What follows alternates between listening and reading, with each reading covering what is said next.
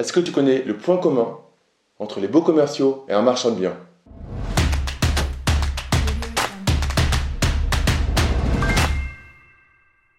Yo les esprits gagnants, c'est Damien. Avant de commencer cette vidéo, je t'invite à récupérer notre formation sur la simplification du droit et la fiscalité.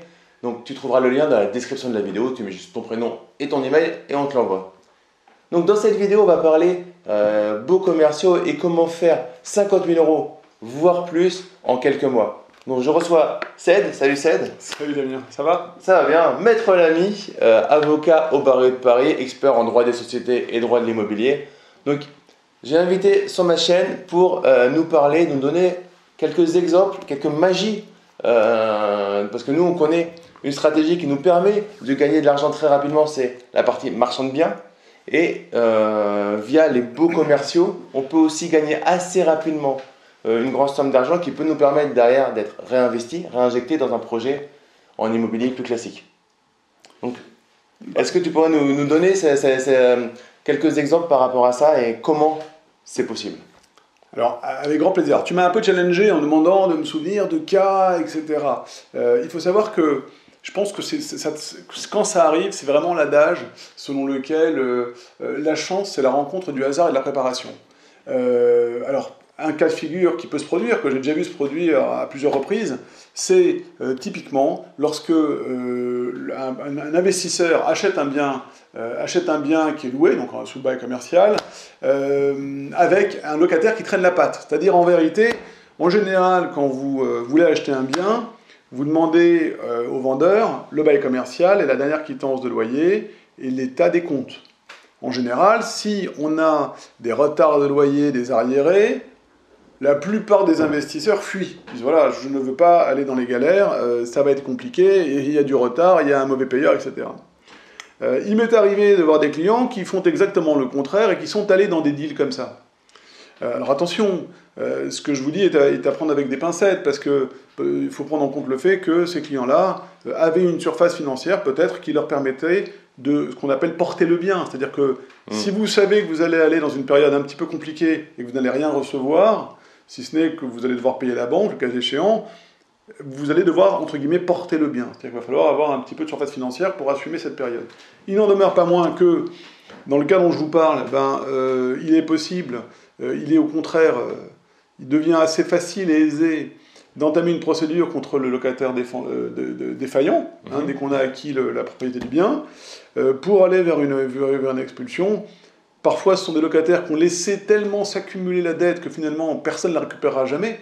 Là aussi, on peut avoir une négociation en amont sur, la valorisation du bien, sur le prix du bien. Et donc, on va obtenir en quelques mois, effectivement, une, ordonnance d'expulsion.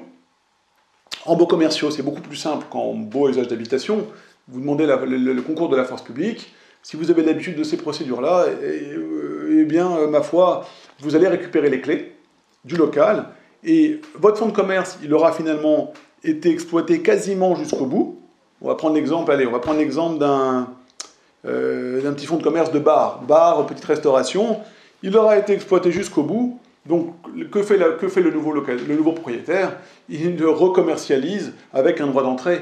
Euh, un droit d'entrée qui pourrait, s'il recommercialise un fonds de commerce qui valait 100 euh, 000 euros, 200 000 euros et plus, et qui recommercialise avec un droit d'entrée de 50 000 euros et un loyer qui correspond à peu près au marché, euh, il le trouvera très rapidement, et c'est déjà arrivé, quelqu'un qui, qui paiera 50 000 euros. Sauf que les 50 000 euros vont directement au propriétaire et non pas au locataire qui n'est plus là, qui n'est plus là pour vendre son bail. Donc le droit d'entrée, en gros, c'est un droit d'exercer euh, et de signer le bail commercial. Exactement, euh, c'est le prix du bail commercial que beaucoup de locataires sont prêts à payer pour ce type, dans ce type de configuration. Donc, tu as dit quelque chose qui est structurant. C'est qu'il ne faut pas attendre une bonne affaire, il faut se la créer. Et pour ça, il va falloir résoudre un problème. Là, on va résoudre un problème et on ne met pas quelqu'un dehors. C'est clairement une société. Là, on est dans le cas des beaux commerciaux, c'est quand même bien différent. C'est une société qui fait faillite, donc qui est en train d'arrêter.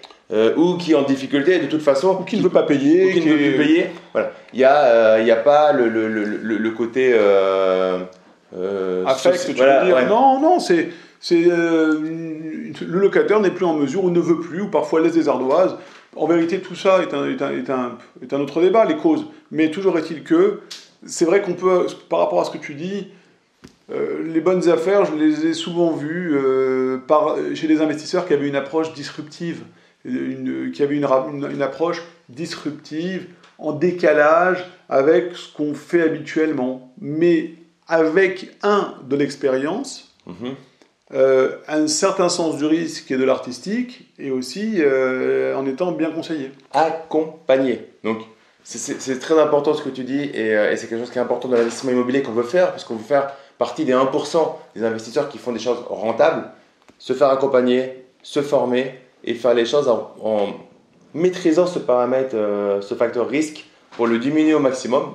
Maintenant, il n'y a pas à se mentir, il y a un facteur risque, il faut juste comprendre, moi ce que je dis souvent, c'est qu'il faut comprendre les risques que tu prends. C'est exactement, c'est fondamental. J'ai eu il y a quelque temps le, cas d'une personne qui, qui, est venue me voir pour, euh, euh, pour, pour ce type de bien, et en fait, on n'arrivait même pas à obtenir du, vendeur les pièces qui permettaient d'analyser la situation. C'est-à-dire que ne serait-ce que la, obtenir la communication des pièces basiques telles que le bail commercial signé, euh, l'historique des procédures avec le locataire parce qu'ils étaient en procédure et les quittances, on n'arrivait pas. Donc on se dit bon, là c'est, on n'a aucune visibilité c'est même, ce serait même pas de la, ce serait même pas de la folie, ce serait de l'inconscience en fait, parce que pour le coup c'est pile ou face. Là c'est un no-go là.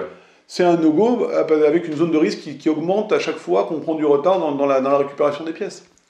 Très bien, merci. C'est vrai qu'on a fait le tour du coup euh, de, de, ce sujet-là. Donc si vous faites 50 000 euros, voire plus, tu sais comment faire, va résoudre un problème au niveau euh, d'un local commercial et tu pourras rapidement euh, te faire de la trésorerie. Donc merci à toi, Ced. Avec grand plaisir. Merci à, très vite euh, sur la chaîne. À très bientôt, et quand tu veux, quand tu veux. Donc si tu as aimé cette vidéo, en tout cas, bah, mets-nous un gros like, partage-la, mets-nous en commentaire si tu as des questions par rapport aux beaux commerciaux, on se fera un plaisir d'y répondre. Et abonne-toi à la chaîne YouTube, tu connais, tu connais tout ça. Et surtout, ne reste pas un consommateur, mais passe à l'action, deviens un producteur. Je te dis à très vite pour une prochaine vidéo. Ciao